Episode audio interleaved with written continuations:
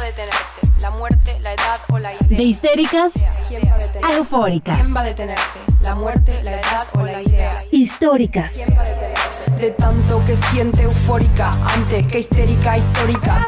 Voy a hacer, voy a hacer, voy a hacer, voy a hacer, voy a hacer, voy a hacer, voy a hacer, voy, voy a ser presidenta. Bienvenidas a un episodio más de Históricas. Aquí estamos nosotras acompañándolas otra semanita, haciendo su mañana, su tarde o su noche un poquito más amena, escuchando pues todos estos temas que nos atraviesan a las mujeres y pues nada, esperamos que este episodio también sea de su agrado.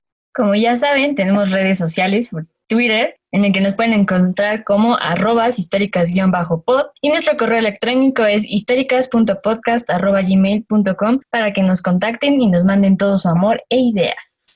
Y pues hoy traemos un tema que dentro del feminismo como que es una palabra que se escucha un montón y que de repente como hay confusión, ¿no? Siento que alrededor de la palabra hay muchísima confusión, así que vamos a estar hablando de sororidad y pues esperemos que les guste, que les ayude también y, y que quitemos algunas ideas que por ahí de repente están como medio erróneas. Y tenemos a una histórica muy bella, muy, muy bella, que yo personalmente ya como que quiero saber más de ella, que es Sayuri Herrera Román. Así que si quieren saber quién es Sayuri, pues quédense hasta el final. Empecemos con este episodio hablando un poco de las veces que hemos vivido sororidad. La vez que una desconocida me regaló una toalla sanitaria. Cuando decidí creerle siempre a las mujeres. La señora que puso un pañuelo en mis manos cuando iba llorando en el camión. Las amigas que han secado mis lágrimas en silencio. Las desconocidas que nos cuidan cuando se nos pasaron las copas en el bar. Cuando una serie de mujeres me advirtió en buena onda sobre un hombre con el que yo me estaba relacionando. Cuando gritamos por el feminicidio de alguien que no conocíamos. Yo no he necesitado abortar y dudo tener que hacerlo, pero exijo aborto legal, seguro y gratuito para las demás. Cuando decidí no juzgar a la de al lado. Cuando una desconocida con total sinceridad me dijo, qué bonita te ves. Cada vez que consumo y comparto el trabajo, productos y creaciones de otras mujeres. Cuando he ofrecido mi ayuda a alguna mamá que lo necesita. Cuando otras mujeres me han hecho ver mis errores sin señalar. Cuando he fingido conocer a una mujer porque sé que necesita ayuda. Por todas las mujeres que ayudan y acompañan a, descono- a desconocidas a abortar. Cuando me abro al diálogo y cuando escucho otras posturas que son distintas a la mía. Todas aquellas mujeres que acompañan o han acompañado a otra mujer a denunciar a su agresor. Cuando entre mujeres nos cuidamos las bebidas en las fiestas, en los antros y en cualquier lugar. Cuando un grupo de desconocidas me dijeron que les compartiera mi ubicación para asegurarse que llegaba bien a casa. Cuando nos cuidamos mutuamente en el camión o en la calle. Cuando no dejamos sola a otra mujer con su agresor. Cuando decidimos no odiar a otras mujeres por nuestras relaciones con hombres. Cuando abrazamos el proyecto de otra mujer. Cuando comprendí que hay muchos feminismos. Cuando me encuentro con otra mujer que porta un pañuelo verde. Y finalmente, cuando entendemos el silencio y el dolor de la otra. Todas estas cosas son una lista que, que decidimos hacer en históricas de momentos que, que, hemos vivido y que identificamos como sororidad, quizá en un momento de nuestra vida que ni siquiera conocíamos esta palabra, ¿no? Pero que ha estado presente y que finalmente fomenta esta relación de, empatía que, que, tenemos con otras mujeres, ¿no? De aliadas, que puede ser como hasta un instinto natural. Eh, como lo comentó Nay al inicio, la palabra sororidad es muy, muy usada dentro del feminismo y, y a veces puede haber como una línea muy delgada que puede confundirse, ¿no? Con, con otras situaciones, pero es definitivamente una palabra que, que abraza a este movimiento. La palabra sororidad, como les contamos uh, muchos episodios anteriores, uh, ya tiene, fue eh, creada por, por, una mujer increíble y preciosa que, que, queremos muchísimo en históricas, que es Marcela Lagarde. Y bueno, nada más para recordar un poquito ese concepto de sororidad que esta mujer nos dio, se los voy a leer.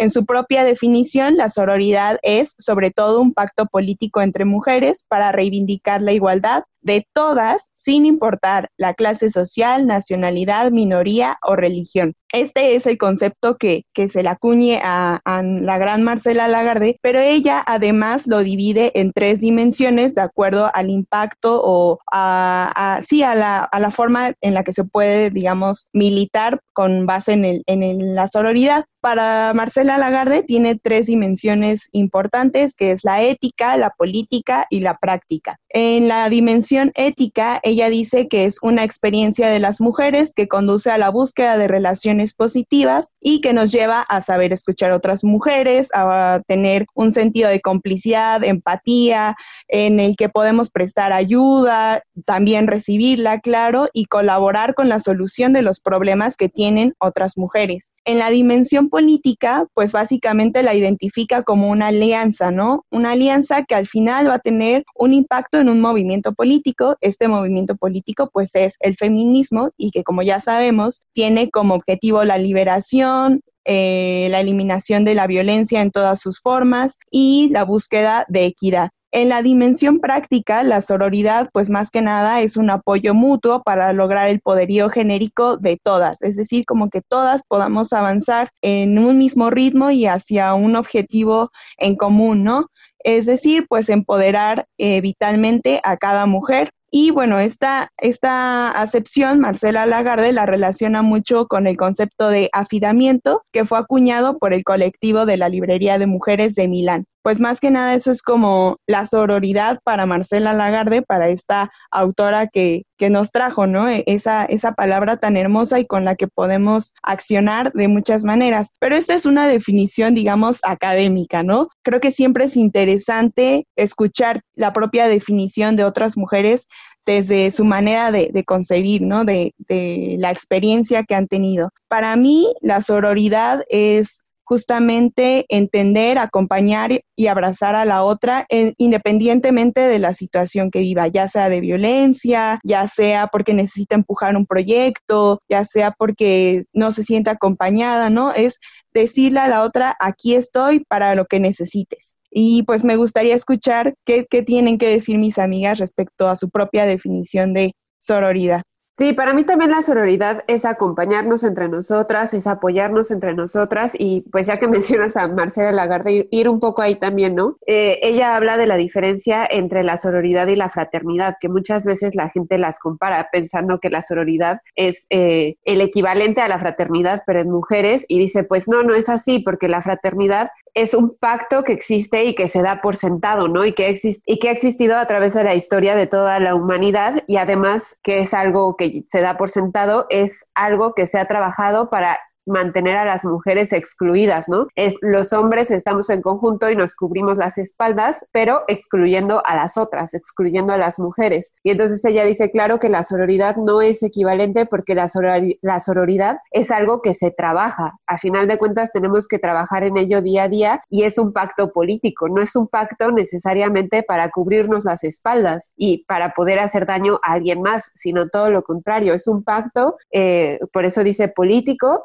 para levantar a las otras, ¿no? Para ayudar a que otras mujeres, bueno, una para levantarnos nosotras mismas, pero por otro lado para levantar a aquellas mujeres que tienen menos o que tienen menos eh, recursos y así mejorar la calidad de vida de todas nosotras. Y por otro lado, ella también habla de que las mujeres no son las únicas que sufren o no son las únicas que están en diferencia ante los hombres y que sufren la violencia patriarcal, ¿no? Pensando en, pues, en otros grupos, no sé, se me ocurre inclusive las mujeres trans, porque no ser sororas con las mujeres trans que también se ven atravesadas por el patriarcado y las violencias patriarcales o, personas de la comunidad LGBT en general? Entonces ella dice, en realidad la sororidad es para levantarnos entre todas y sí está enfocada principalmente a mujeres, ¿no? Eh, ella ante hombres se refiere a solidaridad, no sororidad. Y pues ya, o sea, creo que eso es lo importante, que se borren esas fronteras patriarcales para que los derechos humanos se, se den a todas bueno, y también, o sea, bajo, eh, bajo esa línea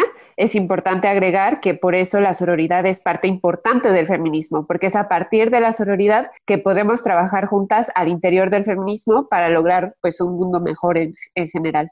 Cuando yo pienso en sororidad, pienso mucho en, en, mi amiga Meli, porque ella fue la primera que presentó esa palabra ante mí, porque siempre que había una discusión fuerte decía, no, hay que ser sororas, hay que ser sororas. Y yo no entendía en sí el concepto de sororidad. Entonces, yo defino la sororidad a partir de esa experiencia con Meli que, que a mí me trae como una empatía constante, el ser pacientes con otras mujeres, el escucharlas todo el tiempo y ser cariñosas. Así podemos estar enojadas, pero también ser cariñosas. Creo que es lo que más he aprendido de la palabra sororidad cuando Meli la presentó y sin saber precisamente el concepto o la definición etimológica de sororidad y ya después acercarme a la sororidad desde el concepto, desde la teoría y darme cuenta que es prácticamente escucharnos entre mujeres, cuidarnos entre mujeres, acompañarnos todo el tiempo y darnos la mano, ¿no? A pesar de que tengamos diferencias, siempre caminar juntas. Creo que no puedo definir la solidaridad de manera tan extensa más que como un, un amor, cuidado y empatía con otras mujeres.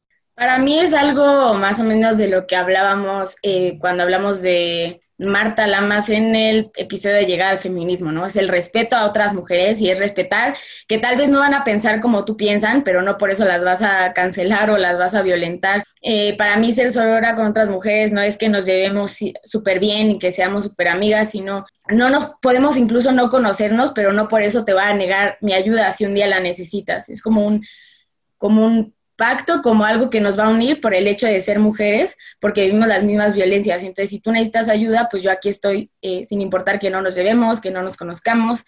Es una relación que vamos construyendo con otras mujeres, ¿no? Porque también algo que dice Marcela es que no será un automático, no es como que, ah, ya eres feminista, por ende eres aurora, ¿no? Es algo que tenemos que ir construyendo todas las mujeres conforme vamos avanzando.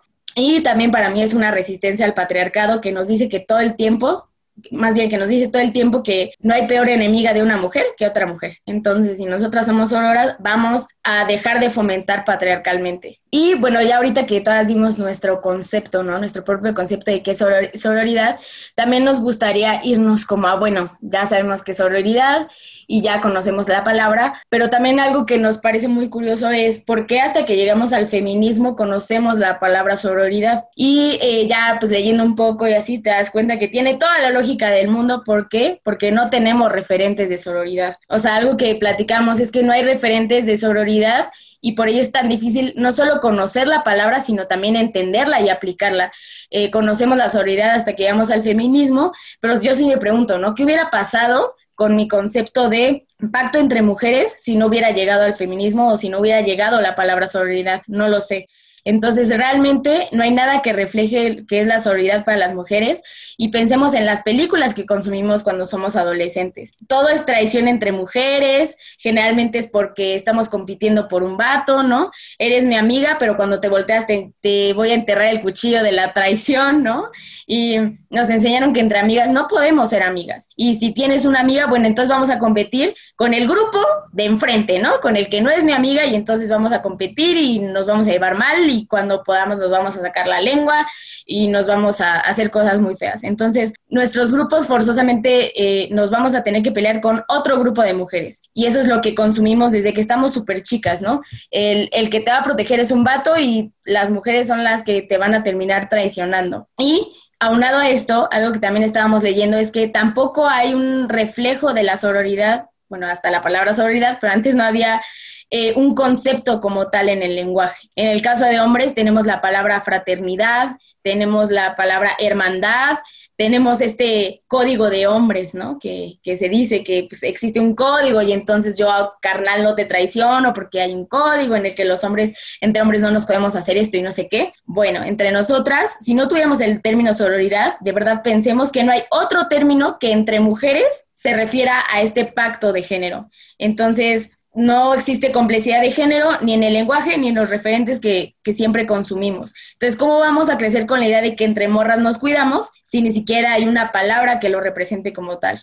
Es súper fuerte esto que dicen ahí, las figuras que, que consumimos en, culturalmente, las figuras de las relaciones de mujeres. Y si pensamos, pensemos la telenovela mexicana así promedio, generalmente hay esta enemistad entre mujeres, está la mujer buena y la mujer mala. Y Lagarde también habla de eso, ¿no? Habla de que eh, pues existe históricamente una competencia entre mujeres. ¿Y por qué es esto? Porque nos han enseñado a medirnos o, a valorar nuestra existencia a partir de un hombre en específico. Y es súper fuerte lo que ella dice, porque menciona inclusive en algún punto tenemos como competencia a la mujer más cercana que tenemos, o sea, esta competencia inicia, aunque sea inconscientemente, con nuestra propia madre, porque el, o sea, hay un hombre que es esposo de una mujer, pero padre de otra, y entonces existe cierta competencia por el amor de este hombre, y bueno, esa rivalidad no necesariamente es como tan visible en todas las relaciones madre-hija, ¿no? Pero claro que existen algunas relaciones y ni se diga, por ejemplo, entre hermanas, que bueno, más adelante lo vamos a abordar también, pero eh, pues Marcela Lagarde realmente lo lleva más allá, ¿no? ¿Qué sucede con las mujeres que no son de nuestro círculo social? Porque habla también de una dicotomía, una ambivalencia de amor-odio. Las mujeres que son cercanas a nosotros son mujeres que amamos, son mujeres buenas, pero las mujeres que no son de nuestro primer círculo son mujeres malas, porque así nos han enseñado, ¿no? Y regresó la telenovela, hay mujeres buenas y hay mujeres malas. Y eh, otra cosa que menciona es la competencia, existe competencia por los hombres, o sea que si bien ya lo dije un poco,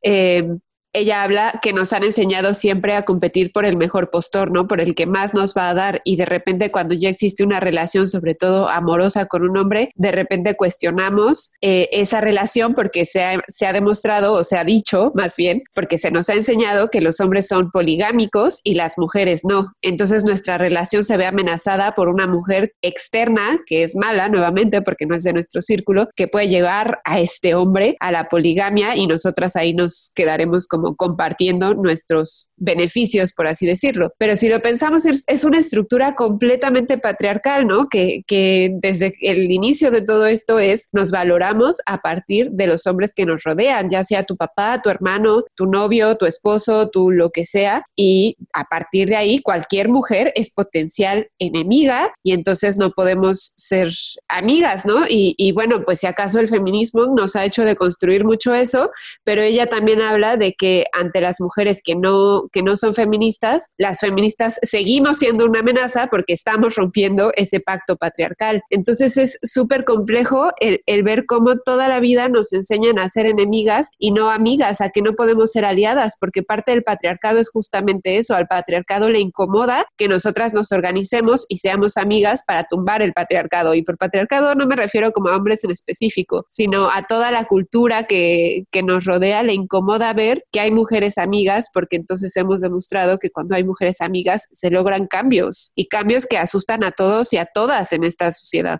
Ah, yo quiero hablar mucho de esta idea de la sororidad a través de mis hermanas.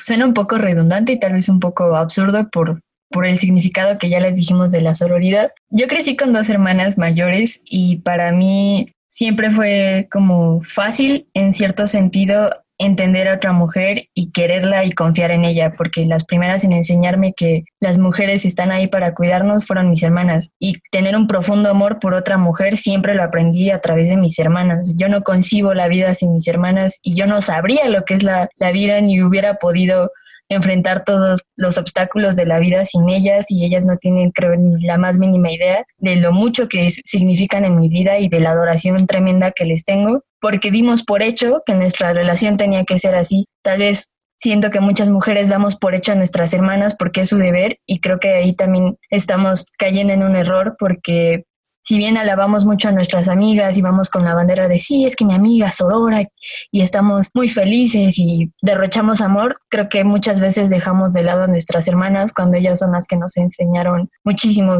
yo tengo una amiga que también es hermana mayor y da todo, todo, todo por su hermana y, y su hermana no necesita decirle te quiero porque sabe, tenemos esta como entendido común de que siempre vamos a estar la una por la otra sin necesidad de decirlo. O sea, mis hermanas detectan todo lo que yo tengo y a veces no necesitan decirme nada más que abrazarme y ya el mundo se reinicia para mí. Entonces yo a través de esta relación con mis hermanas empecé a relacionarme con otras niñas que no tenían hermanas o que no se llevaban bien con sus hermanas y yo decía, qué horror, qué horror no tener hermanas. Me daba como el patatús ahí de, no, bueno, si no tienes una hermana, yo voy a ser esa hermana para ti. Y siempre me intenté relacionar de esa forma, como, como mis hermanas me trataron, tratar a las otras hermanas siempre a través del cuidado y el cariño y por eso yo quería hacer como este segmento para alabar a las hermanas mayores, que muchas veces o a cualquier hermana, pero es que en mi caso son mayores, eh, muchas veces están ahí sin que les digamos, eres lo mejor de mi vida y gracias a ti existo como estoy existiendo ahora y me voy a poner a llorar ahorita, ¿es cierto? Creo que de verdad necesitamos reivindicar el papel de las hermanas en estas discusiones feministas porque muchas veces las dejamos de lado, sobre todo en, cuestiones de, de, generación, de diferencias generacionales. Por ejemplo, mis hermanas no se autodenominan feministas, pero gracias a ella, yo, gracias a ellas yo soy feminista. Sí, como dice Frida, lo de las hermanas es muy tremendo. O sea, cuando está, cuando Frida lo, lo planteó, yo dije, si tuviera, digo, no es la intención, ¿no? Pero si tuviera que poner, digamos, un nivel de sororidad que las mujeres han, han tenido conmigo, creo que la mujer que ha sido más sorora eh, conmigo y en cualquier situación ha sido mi hermana, o sea, y, y creo que no había volteado a ver esa situación, ¿no? Me acuerdo como mi primera menstruación, cuando como que estaba todo ese miedo y la mujer que se acercó a mí, que me enseñó, que me dijo, no te asustes, es esto, esto fue mi hermana, ¿no? Em, la mujer que se mueve y voltea todos sus tiempos para que yo no regrese sola a casa es mi hermana. La mujer que hasta la fecha cuida todos mis, mis dolores, digamos, relacionados a la menstruación que pueden durar toda la noche, es mi hermana. O sea, mi hermana es la que se levanta, me pone un té, me pone un saco caliente en, en el vientre y está ahí despierta hasta que, hasta que se me pase, ¿no? Y con un montón de situaciones, o sea, la mujer que, que, me apoyaba en tareas que no entendía y, como que evitaba esa frustración, era mi hermana, o sea, siempre fue mi hermana, ¿no? Y, y, esto que dice Frida, las hermanas mayores, mi hermana también es mayor que yo y siempre estuvo como ese cuidado y esa hermandad y esa sororidad y, y yo no había sido tan consciente de eso porque parecía como algo natural, ¿no? O sea, y hasta que dije, bueno, ¿cuál es la responsabilidad de mi hermana? Eh, que quizá ella también vivió una presión, ¿no? De ser hermana mayor y que tenía que hacerlo. Y, y yo nunca se lo he agradecido, o sea, nunca he volteado a decirle, gracias por tus desvelos, gracias por tu tiempo, gracias por tu esfuerzo. Y sí, o sea, ahora que, cuando Frida lo planteó, dije, wow, la persona más aurora eh, en mi vida ha sido mi hermana y creo que es algo que me gustaría que, que vivieran las demás. O sea, aquellas que, que, no tienen hermanas, bueno, o sea, como que quisiera ahora que todo el mundo tuviera como a esta figura mayor que arropa y que cuida, ¿no? Pero sé que no en todos los casos es así, pero sí en su caso es así, las invito a que volteen y le den un abrazo a su hermana y le digan gracias por haber estado toda mi vida, aunque no te lo haya reconocido. Es, es curioso que digas eso, Dani, porque justo pues yo no tengo hermanas eh, pues de sangre, ¿no? Y creo que hay veces que las amigas se convierten en eso, o sea, a falta de una hermana, de repente desarrollas relaciones muy cercanas con amigas que llegan a ser muy parecidas al de ser hermanas, ¿no? Y pasar todo el tiempo juntas. Y yo al menos tengo tres amigas con quienes he convivido desde que tengo seis años y para mí ellas son lo más cercano a una hermana que o sea, una hermana, fin. Pero por otro lado, también he visto relaciones de hermanas que son cero sororas justamente porque dentro de, de, la casa existe esta cultura de la competencia entre ellas, ¿no? Que siempre existe el quién es la bonita y quién es la lista y quién es la gorda y quién es, ¿no? O sea, la propia familia eh, impulsa que no haya una relación sana entre las hermanas y entonces yo he visto pues relaciones terribles entre hermanas que prácticamente sí se acuchillan por la espalda o que no se apoyan unas a otras y para mí eso pues digo, repito, no tengo hermanas, pero yo no lo puedo comprender, ¿no? Porque en dado caso de que yo tuviera hermanas de sangre, me gustaría que mis relaciones fueran como lo es con mis amigas más cercanas, con mis amigas de toda la vida. Y pues nada, o sea, solamente quería dejar eso allá afuera, que, puede que ustedes tengan una relación muy sorora con sus hermanas, pero que no necesariamente sucede así y tengo una mujer muy cercana cuyas hermanas nunca la apoyan, ¿no? Y, y, que cada vez que escucho algo que hicieron sus hermanas, me duele muchísimo pensar que entre mujeres nos, nos podemos tratar así, y más cuando se trata a mujeres que están relacionadas sanguíneamente. Sí, y también, bueno, es que a veces mi problema o un problema que identifico con, con la sororidad es que parece que aparece mágicamente la palabra y entonces ya todas somos amigas, nos llevamos bien, te chuleo tus fotos, entonces ya se sanaron todas las heridas que pudieron haber, ¿no? Y en esta resignificación de, de la relación entre mujeres también me parece importante recalcar que la sororidad no pretende que todas seamos amigas, ¿no? Y que todas andemos riéndonos juntas y abrazándonos y, o sea, sí, está bien mostrarnos afecto cuando lo sentimos por otra mujer, pero no es el fin principal de, la sororidad, que seamos amigas, sino hay una palabra que, que, se plantea y que me gusta mucho, que es más bien que seamos aliadas, que volteemos y digamos, si algún día tengo un problema, sé que puedo recurrir a ti independientemente de si somos amigas o no. Em, la sororidad plantea esto, ¿no? Que no existan diferencias irreconciliables entre algunas, em, que, que si en su momento eh, es necesario, pues lo hablemos, lo dialoguemos y, solucionemos esos problemas, ¿no? Como un pacto político. O sea, e, e, el Marcela Lagarde se refiere mucho a la sororidad como un pacto político y es algo que, que me gusta mucho. O sea, que no tenemos que justamente decirnos amiga, hermana, para saber que vamos a estar ahí. Y esto es esto es algo que yo sí tengo muy claro, ¿no? Y, también como un mensaje para las mujeres que me, que me rodean y que, y que nos escuchan. Puede que no seamos amigas, puede que no nos identifiquemos ni siquiera como mejores amigas o como cercanas, y está bien, no tienes que llevarte bien con todo mundo, ¿no? No todas vamos a ser compatibles, ni siquiera porque nos nombremos feministas, ¿no? Lo importante es que sepas que aunque yo no sea tu amiga, aunque no sea una persona íntima, aunque no sea una persona sumamente cercana, a ti, voy a estar en el momento en el que me necesites, si necesitas acompañamiento, ayuda, a quien te escuche, eso es la sororidad, tener a una mujer que sabes que te va a escuchar de esa manera. Algo que también he identificado que pasa con la palabra sororidad es que parece ser una palabra que van a usar en tu contra. O sea, parece ser un término que en algún momento va van a usar para reprocharte algo, ¿no? O sea, pareciera que si tienes algún comportamiento, sobre todo eh, ya denominándote feminista, cuando tienes un comportamiento que alguien que ni siquiera sabe lo que es la palabra sororidad va a usar para decir, ¿no que eres feminista? ¿No que muy sorora? ¿No que a ustedes les gusta esto de, ser amigas todas y no sé qué? Entonces creo que también esta palabra de repente como que la usan para reprocharte cosas, ¿no?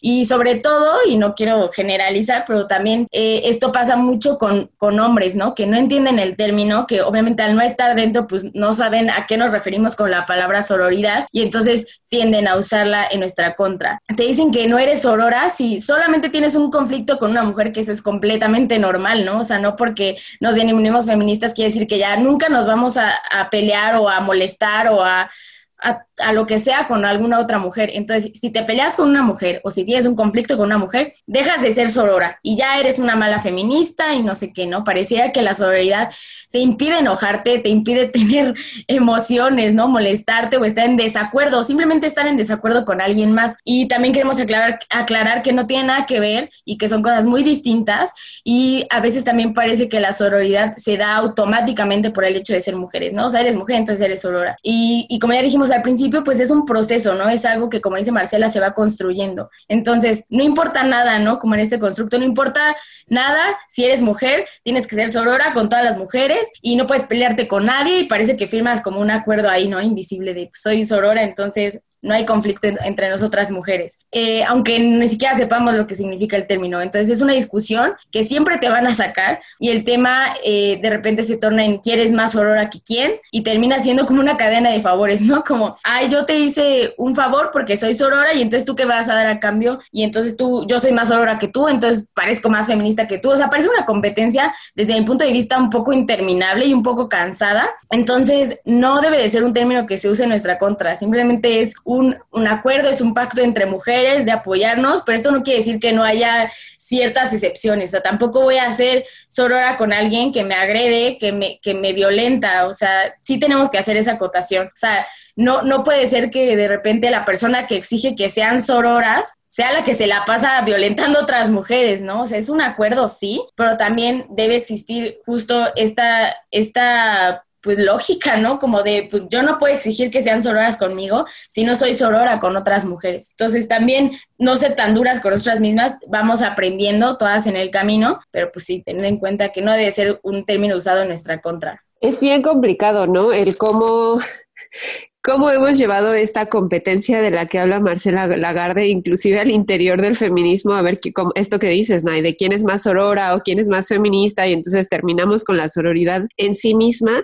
Y creo que hay varios puntos ahí que es fundamental como recalcar. La primera es que el ser feminista no te hace inmediatamente sorora, o sea, algo que, que dice Lagarde, y perdón que todo el tiempo nos refiramos a ella, pero es pues quien más ha escrito eh, en torno a este tema y algo que ella dice es, ok, sí, somos mujeres feministas que estamos eh, generando este pacto antipatriarcal, pero a final de cuentas seguimos siendo seres humanos que fueron formadas dentro de un sistema patriarcal. Entonces, claro que vamos a tener errores dentro de, de este feminismo y dentro de la sororidad, y claro que no todo el tiempo va a haber congruencia porque estamos aprendiendo y porque poco a poco nos estamos deconstruyendo. Por otro lado, claro que vamos a tener diferencias con otras mujeres, pero eso es lo importante, abrazar esas diferencias, aceptar que hay mujeres que piensan diferente a mí y pues también aceptar esas ideas sin tomármelo personal. Y por otro lado, sí, se vale ser críticas. Creo que entre nosotras parte del feminismo es ser críticas y decirnos nuestros errores, pero no sin, o sea, pero hacerlo sin atacar, más bien. Y se vale ser crítica, pero no criticona, que claro que ahí hay una diferencia muy grande entre una y otra cosa, ¿no? O sea, puedo ser crítica, pero tampoco juzgarte. Y ya finalmente, o sea, hay mujeres que dentro del feminismo siguen reproduciendo la idea de fulana es mi enemiga. Y yo creo que esa parte de enemistar con otras mujeres tal cual es un grave error porque a final de cuentas es reproducir estas ideas patriarcales de que somos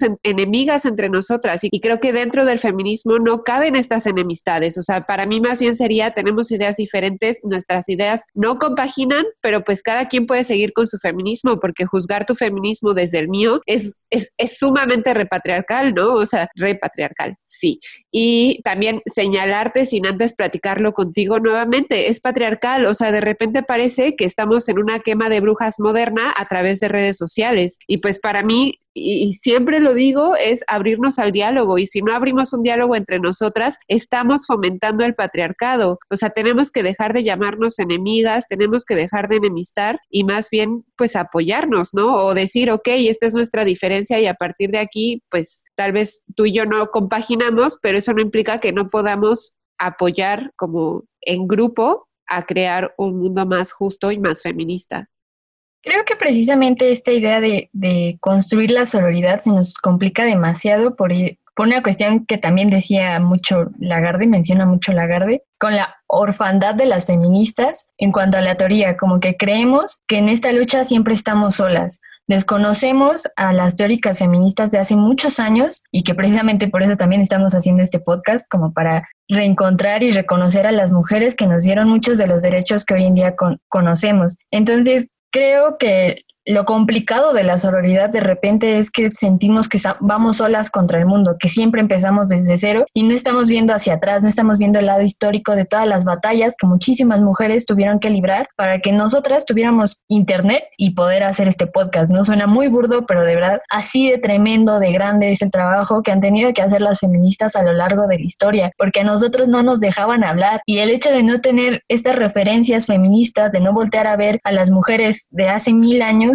de hace 100 años, nos hace creer que, la, que vamos solas contra el mundo y que la que opina diferente a ti te va a obstaculizar el camino, cuando al contrario, a pesar de sus diferencias, podemos construirlo y creo que puede resultar mucho mejor porque te está dando otra perspectiva, otra realidad y que tu realidad no es la que se necesita cambiar nada más, sino la de todas. Entonces creo que parte de la solidaridad es bien importante voltear a ver a las, a las feministas de otros tiempos, como lo mencionó Nay, como lo ha mencionado Greta también, dejemos de cancelarnos unas a otras porque también estamos cancelando el trabajo y las batallas que han hecho para poder llegar a donde estamos nosotras.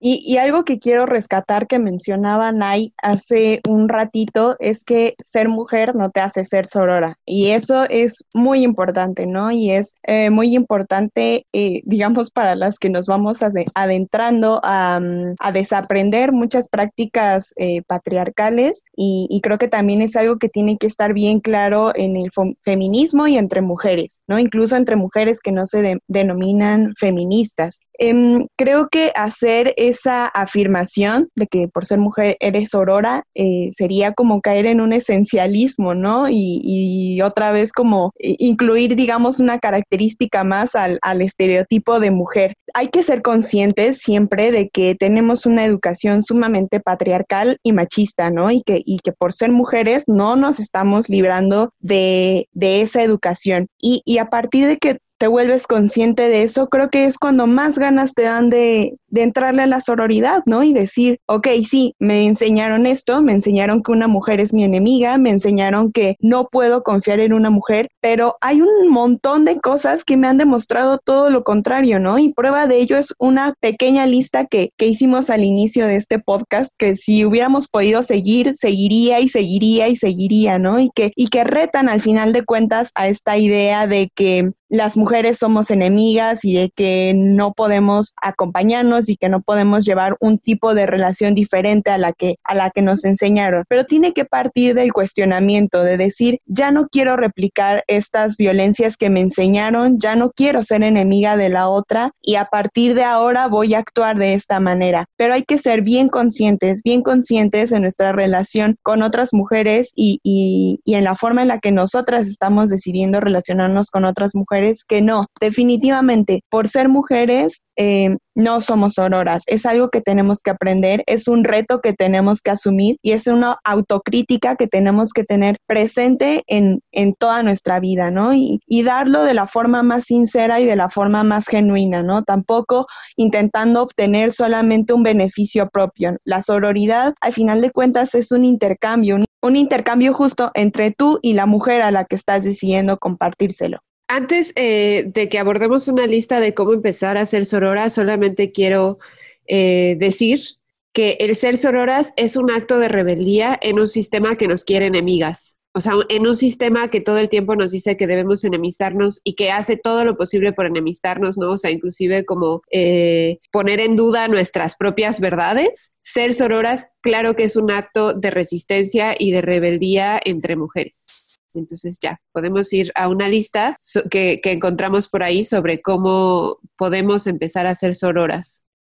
Esta es una lista que encontramos en la Oxfam y nos pareció muy chida porque a veces parece justamente como un poco desalentador decir, ¿no? Por más que hago cosas, ay, puede que no deje de hacer prácticas machistas porque las hago hasta inconscientemente, ¿no? Pero esta lista justamente nos pareció muy linda porque son pequeñas cosas que puedes empezar a cambiar y cuando las cambias notas como una diferencia muy radical en tu relación con otras personas. El primer punto de, de esta lista llama a que dejemos de juzgar a otra mujer por su apariencia física e incluso dejemos de juzgarnos a nosotras mismas, ¿no? Es algo que, que aprendimos desde muy chiquitas. Yo recuerdo la primera vez que juzgué a una mujer por su apariencia física y yo creo que seguía siendo niña, ¿no? Eh, el segundo punto llama a que tengamos siempre presente que las decisiones sobre nuestro cuerpo son solo nuestras y evitemos juicios sobre quienes han decidido, por ejemplo, no tener hijos o por quien decide si tenerlo, ¿no? En este caso yo también ya pondría el otro lado porque hay una serie de mujeres que completamente conscientes dice yo voy a ser madre. Entonces, que veamos el cuerpo de una mujer como su decisión, su propia, o sea, que ella solo tiene, digamos, el poder sobre él y evitemos los juicios que, que llegamos a hacer. Y el tercer punto es que respetemos las formas en las que las demás eligen vivir su sexualidad, omitamos cal calificar y o cuestionar otras elecciones. Y creo que es algo que también vivimos con ellos desde muy chiquitas y que creo que se manifiesta principalmente en la adolescencia, ¿no? Cuando vemos a nuestras compañeras quizá eh,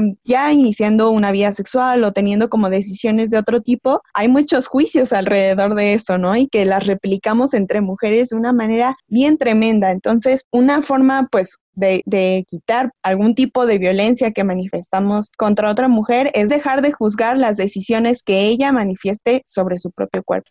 El cuarto punto que queremos abordar es que nunca, jamás de los jamases justifiquemos el acoso o la violencia que recibe una mujer, ¿no? Ni dudemos de sus testimonios y, y tampoco digamos la famosa frase, ella se lo buscó o es su culpa para que siga ahí, o sea, no, evitemos hacer ese tipo de comentarios sobre otras mujeres, sobre todo porque nunca sabemos lo que esté pasando dentro de la relación. El quinto punto también es evitemos reproducir ideas y juicios sobre nosotras, como que somos débiles, dramáticas, histéricas, ¿no? Dejemos de reforzar estos estereotipos que no son eh, señalados por el hecho de ser mujeres, ¿no? Ah, es que es mujer, ah, es que es bien chillona, ah, es que es bien sensible, ah, es que no aguanta nada, ah, y una de, de las que peor me cae, seguro está en sus días. Por favor, evitemos hacer esos comentarios.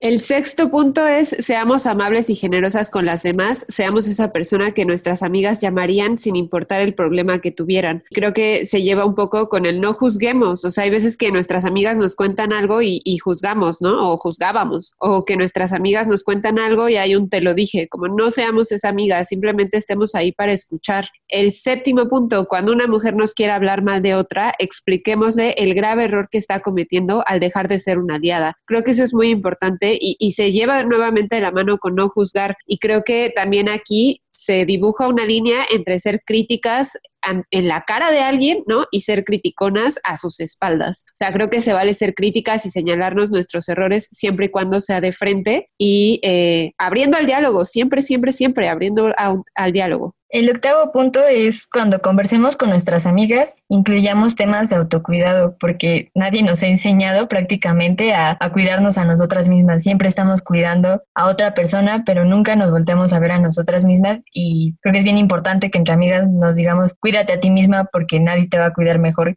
que tú misma. O sea, no podemos ayudarte si tú no te ayudas a ti misma. Creo que a mí eso me parece genial y muy nutritivo. El punto nueve es generemos una red de seguridad con nuestras amigas. Mantengámonos en comunicación, estemos al pendiente de nuestras ubicaciones y tengamos planes de contingencia. Ahí este punto me duele mucho porque pues es muy feo que tengamos que llegar a ese punto de tener este plan de contingencia porque es muy riesgoso salir, pero sí es muy necesario, incluso no solo con nuestras amigas, con conocidas, con una persona que acabas de conocer, con una mujer que acabas de conocer y puedes tener contacto con ella, creo que es bien importante decirle, tengo este plan de, de ubicación, de contingencia, si necesitas algo, márcame, no lo dudes. Si, no te contesto, yo te contesto una de mis amigas y generar una red más allá de nuestras amistades, creo que es lo, lo realmente importante. Y el punto final es precisamente, sumemos todas las amigas que podamos. Yo creo que este punto culmina todo porque entre más amigas seamos con todos estos puntos de honestidad, de, de verdad querernos, cuidarnos, rompemos el pacto patriarcal. Creo que es lo más importante de la sororidad con esta posición política como este acto de rebeldía, romper el pacto patriarcal a través de todas las amigas que podamos tener. Ya concluimos este hermoso episodio después de los 10 puntos que les acabamos de dar y ahora damos paso a la histórica que también nos tiene muy emocionada, sobre todo Dani está que le brilla la cara cuando dice su nombre y creo que les va a transmitir muchísima información de una manera muy bella sobre nuestra histórica. Quiero empezar eh, diciendo que escogimos a esta histórica porque justamente nos impactó el nivel de sororidad a los que se puede llegar, ¿no? O sea, la sororidad tiene magnitudes de verdad muy chiquitas, como taparle la bebida a una chica mientras va al baño, hasta el nivel de sororidad que llegó a ejercer pues esta mujer, ¿no? Tan, tan, tan tremenda. Su nombre es Sayuri Herrera Román, medio sonadita ahí en redes sociales en los últimos meses y bueno, su historia es tremenda y su activismo a mí me hace ponerme de pie y me, hace, me tiemblan las manos y siento muchísimas mariposas en mi estómago cuando hablo de ella porque de verdad es impresionante el nivel de sororidad que esta mujer tiene con otras mujeres sin importar la edad, sin importar el espacio, sin importar la situación de violencia que hayan vivido. Les voy a contar un poquito de Sayuri Herrera Román. Ella actualmente se desempeña como fiscal en la Ciudad de México eh, se define como una fiscal feminista y autónoma que lucha contra los feminicidios en la Ciudad de México ahorita, pero pues su activismo es a nivel nacional. Sayuri es una abogada que abiertamente es feminista, nunca ha ocultado esta posición política y que en toda su trayectoria lo que más ha hecho es luchar justamente con estas consignas, con estas consignas feministas y, y que buscan erradicar la violencia de género. Actualmente Sayuri tiene 37 años, pero su edad es sumamente impresionante cuando lees todo lo que ha hecho, ¿no? A sus 37 años tiene dos licenciaturas y dos maestrías. Es licenciada en Derecho, licenciada en Psicología, maestra en Derecho y maestra en Derechos Humanos. Se ha desempeñado en muchísimas organizaciones de la sociedad civil. Desde ahí viene su activismo principalmente en las calles y, con muchísimas organizaciones. Por ejemplo, ha sido abogada en Justicia Pro Persona AC, organización integrante del Observatorio Ciudadano Nacional de Feminicidio, también se desempeñó como abogada defensora de víctimas de, feminicidio. Ha recibido muchísimos premios, pero entre ellos está la medalla Omecíhuatl por mujeres, por el INMujeres de la Ciudad de México y el Premio Nacional de Tesis sobre Juventud 2019 por el Instituto Mexicano de la Juventud. ¿Por qué se habló de Sayuri últimamente tanto y por qué creo que a todas nos dejó con el corazón latiendo a todo lo que da y con la piel erizada? Pues porque Sayuri eh, se involucró y fungió como defensora del caso de Lesbi, esta chica que fue asesinada dentro de eh, las instalaciones de Ciudad Universitaria. Eh, pues Sayuri tomó el caso y logró la reclasificación y la sentencia del asesinato de Lesbi Berlín a 45 años de prisión. Gracias a Sayuri, la asesoría que ella brindó para el caso de Lesbi, el gobierno de la Ciudad de México decidió en 2009 crear la Fiscalía Especializada para la Investigación del Delito de Feminicidio. O sea,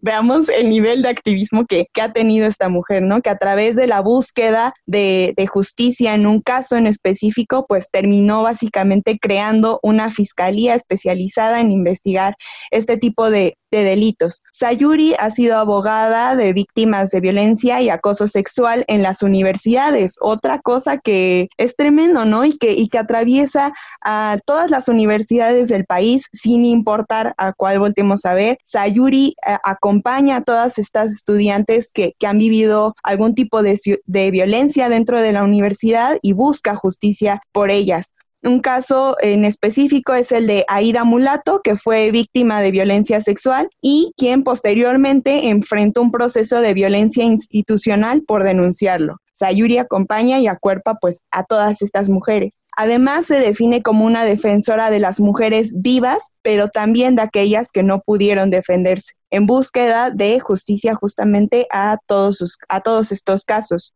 Sayuri, eh, a, pesar de que radica en la Ciudad de México y actualmente trabaja ahí, pues ha sido una mujer que se mueve a lo largo del territorio mexicano, ¿no? Hubo un caso en Tlaxcala en el que ella decide moverse para proteger y para ayudar y defender a una mujer que fue Marisa Mendoza, pareja de Julio César Mondragón Fontes, que fue uno de los 43 estudiantes asesinados de Ayotzinapa. Eh, es decir, no centraliza el, poder o, la función que ella pueda desempeñar como, como abogada, ¿no? En cualquier momento que se necesite su, ayuda, ella se traslada a los lugares que la necesiten, ¿no? No solamente acompaña a mujeres que vivan en la Ciudad de México y creo que esto es sumamente admirable, ¿no? Eh, no caer en una centralización, no caer eh, incluso en una centralización de la ayuda y, y que tu activismo pueda llegar de verdad a, a, las mujeres que sufren violencia a nivel nacional es me parece sumamente admirable.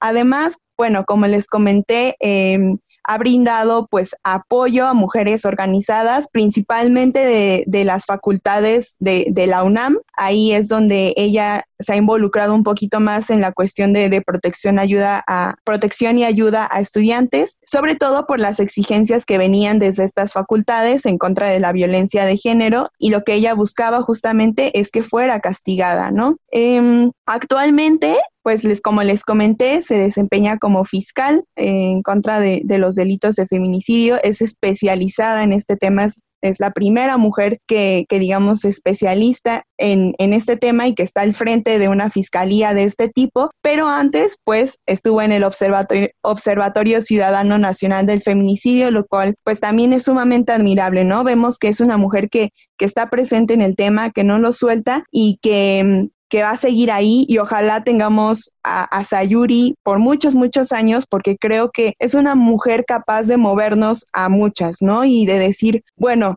eh, ya tengo este referente que, que busca justicia, que, que, se mueve por todo el país y, y quizá quiero entrarle a lo mismo y quizá en un futuro tengamos no solamente una Sayuri, ¿no? Un montón de, mujeres abogadas, feministas, que además, si lo pensamos, pues es un espacio bastante masculinizado, ¿no? Y manifestarte como feminista en, en un área tan masculinizada, pues también te hace vivir un montón de experiencias y violencias que quizá no deberían de suceder, no que quizá más bien que no tendrían que suceder. Sí, mm, Dani y yo estábamos bien alucinadas con, con Sayuri porque nos impactó todo lo que hace y que todo lo haga de manera gratuita es wow. Me quedo sin palabras porque de repente es complicado decir que lo haga de manera gratuita porque a las feministas casi nunca se nos paga por lo que hacemos, pero en esta circunstancia es muy especial porque ella atiende casos vulnerables y sabe que no, no le pueden pagar y el hecho de dar su trabajo a una causa tan noble, tan bondadosa como lo, lo hizo en los casos de Ayotzinapa, lo hizo en el caso de Lesbi, me parece un acto tremendo de sororidad, de, empatía, de amor por la propia humanidad, creo yo. Y Sayuri, pues no solo es abogada, es activista, que creo que cuando eres activista feminista, prácticamente ya traes la sororidad a flor de piel y a Sayuri se le nota en toda su trayectoria laboral de activista, ¿no? Creo que es maravillosa esta mujer y deberíamos seguir conociendo muchas más mujeres que se dedican no solo a su profesión, sino a cambiar el mundo desde muchas trincheras. Creo que eso es algo genial. Sí, algo que también yo les decía es que de repente en estos casos supersonados de feminicidios y así, cuando llega a una pena, ¿no? Del, del agresor, decimos, ay, sí, qué padre, pero pocas veces pensamos en todas aquellas grandes mujeres que están detrás de esos casos, las abogadas, entonces, pues un aplauso para todas ellas y así con estos aplausos que no están sonando, pero estamos haciendo en nuestra mente terminamos este episodio. Eh, antes de irnos, claro, como siempre les queremos recordar, recordar nuestras redes sociales. Eh, estamos en Twitter como arroba históricas-pod y en nuestro correo electrónico que es históricas.podcast.gmail.com. Siempre tratamos de estar lo más al pendiente posible para poderles echar la mano o platicar o lo que sea. Y nuestra próxima temática va a estar muy interesante. Tenemos una invitada muy cool. La verdad, yo quiero saber más de este tema y es Ciudad Feminista, así que esperamos que nos escuchen en el siguiente episodio y sobre todo que pues aprendan junto con nosotras. Así es, y que no se pierdan ese episodio porque además, bueno, pues les tenemos una buena noticia y una mala. La buena es que vamos a descansar, la mala es que vamos a descansar y pues con ese episodio acabamos nuestra primera temporada de históricas, entonces pues escúchenlo y ya con eso ahora sí, nos despedimos. Cuídense, bye. Adiós. Históricas. Tu compañía sonora y sorora.